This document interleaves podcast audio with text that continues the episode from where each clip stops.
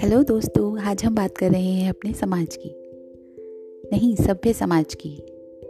हम आजकल रहते हैं एक सभ्य समाज में, लेकिन जब इसी सभ्य समाज का सामना एक जानवर से होता है तो उस पर क्या बीतती है तो ज़रा सुनिए।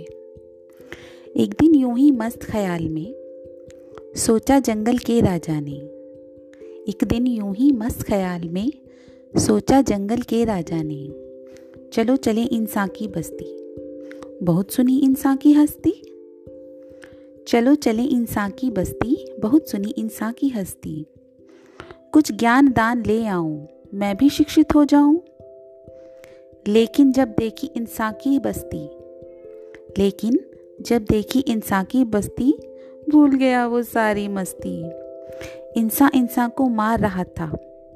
इंसान इंसान को मार रहा था, ज्ञान भाव सब कहाँ गया था?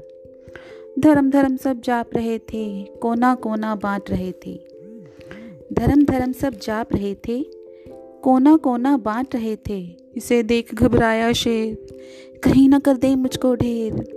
इसे देख घबराया शेर, कहीं ना कर दे मुझको ढेर। उल्टे पाँव भागे महाराज, उल्टे पाँव भागे महाराज।